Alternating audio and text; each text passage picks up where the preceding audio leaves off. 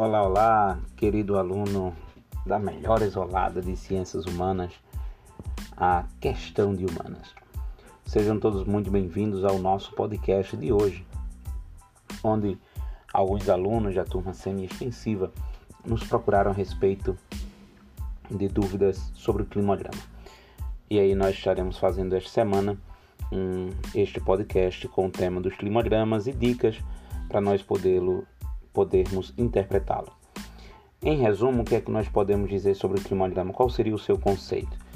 É, os climogramas eles vão ser são gráficos utilizados para representar as variações climáticas é, de um determinado espaço geográfico né, em uma região do ano.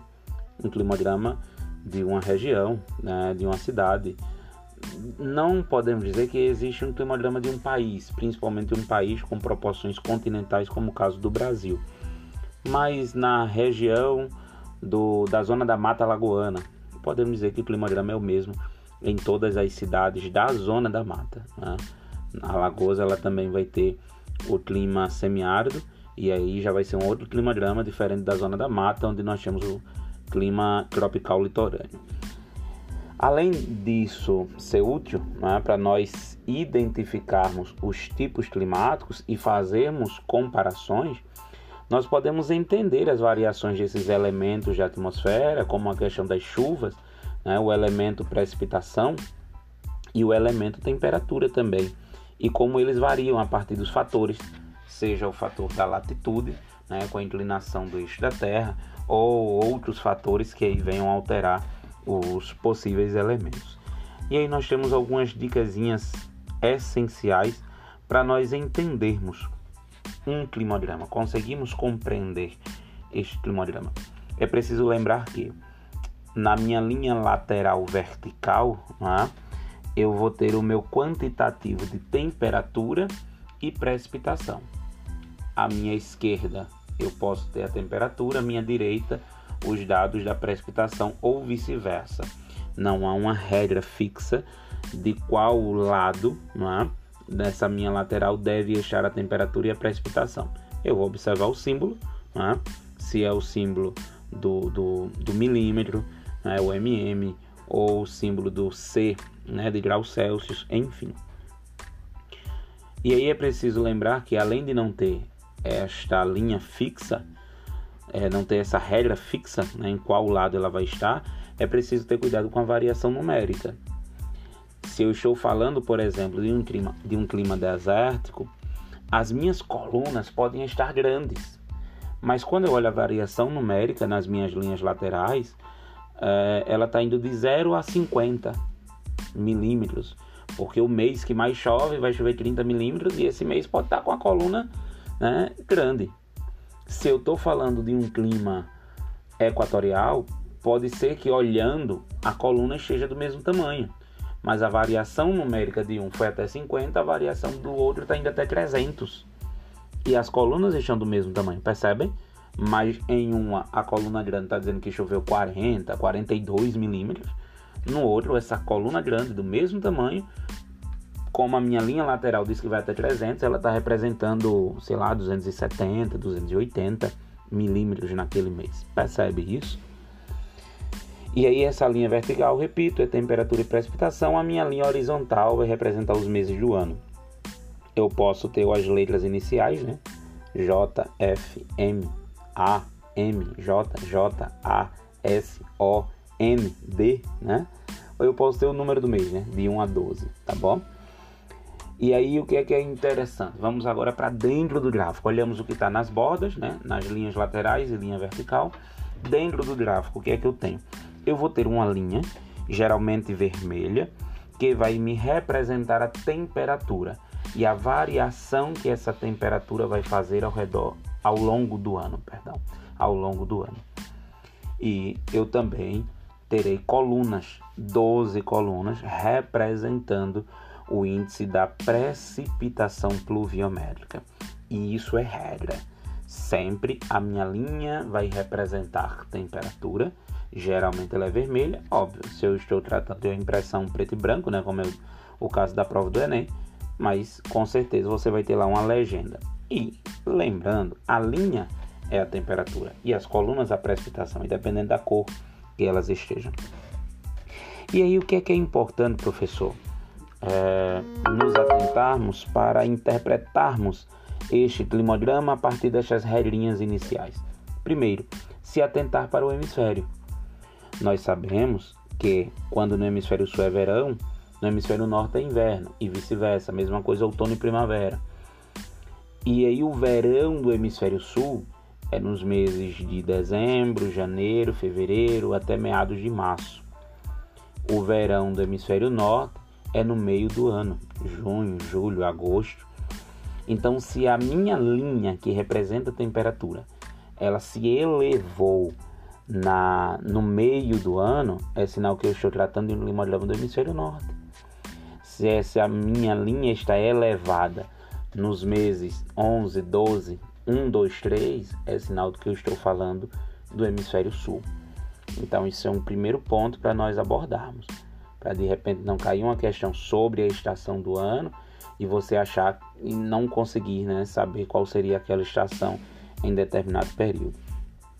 E aí, essa minha linha, essas minhas colunas, poderão me dizer qual tipo climático eu tenho ali abordado. Bem, e aí você precisa saber as regras ou saber as características de cada tipo climático, em especial do Brasil, ou os tipos climáticos do Brasil, né, já que nós temos seis grandes climas. O equatorial, eu tenho como característica chuva e calor o ano todo. Logo, a minha linha de temperatura vai ser constante e as colunas também. Se você pegar o climograma de Manaus, você pode observar que as colunas ela vai ter uma leve queda. Aí você diz, ah, professor, então ali é um clima tropical, porque tem uma época. Não. Quando você olha, mesmo a coluna mais baixa, ela ainda representa 100 milímetros. Certo? Enquanto que se você pegar as colunas mais altas, ó, as colunas mais baixas do equatorial ainda não, não fica menos de 100 milímetros. E se você pegar as colunas mais altas do semiárido, elas não chegam a 100. Percebe? Então eu volto a frisar a importância de você olhar a variação numérica lá nas linhas externas, né? A sua legenda do climograma. Então, no meu clima equatorial eu vou ter linhas constantes e as colunas também, já que ela vai representar a quantidade de chuva. No meu clima tropical, Lembre que o meu clima tropical ele vai ter calor o ano todo e precipitação uma época sim, uma época não. Né? Eu vou ter uma estação seca e uma estação chuvosa bem definida, mas o calor ele vai ser soberano durante todo o ano. E os climas tropicais do Brasil né, se subdividem em quatro. Nós vamos ter o clima semiárido, que ele vai ter pouquíssima chuva, então as minhas colunas elas vão ser bem tímidas ao longo do ano. O meu clima tropical de altitude, que por estar em altitude a minha temperatura é mais amena, né?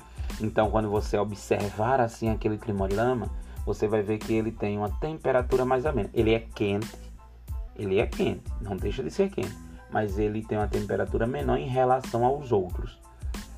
E para o tropical típico e o tropical litorâneo, né, o tropical continental, é só observar que no tropical continental as minhas chuvas é no verão. Então as minhas colunas nos meses 11, 12, 1, 2, 3, eu vou estar com a linha alta, representando o calor maior do verão, e as colunas mais altas, porque é a época da chuva. Já no tropical litorâneo, que é o nosso clima tropical aqui de Maceió, a minha chuva é no inverno. Então eu vou ter a linha descendo um pouquinho que é quando eu tenho uma temperatura um pouquinho mais amena e as minhas colunas subindo, porque é a época da chuva, né? Quais são os meses que chovem aqui em Maceió? Maio, junho, julho, agosto, até setembro e olhe lá. Uhum. E é inclusive quando começa a época da moagem nas nossas canas, nas nossas usinas de açúcar, não é? Porque terminou o período da chuva e aí começa o plantio da cana, percebe? Então veja como a informação do meu climograma, ela permite que eu identifique situações do meu cotidiano, situações econômicas. Por fim, nós vamos ter o clima subtropical. Como o clima subtropical ele é a transição do clima tropical para o temperado, você vai ter no clima subtropical uma amplitude térmica anual bem acentuada em relação aos demais tipos climáticos do Brasil. Você vai ter verões mais quentes e invernos mais frios.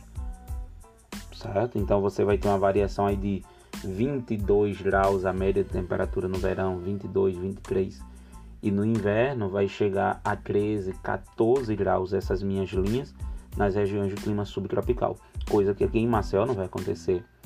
Nas, no, nas épocas mais quentes, nós vamos ter uma média de 25 e nas épocas mais frias, uma média de 23 graus, 23 graus. Então, não mudou muita coisa, percebe?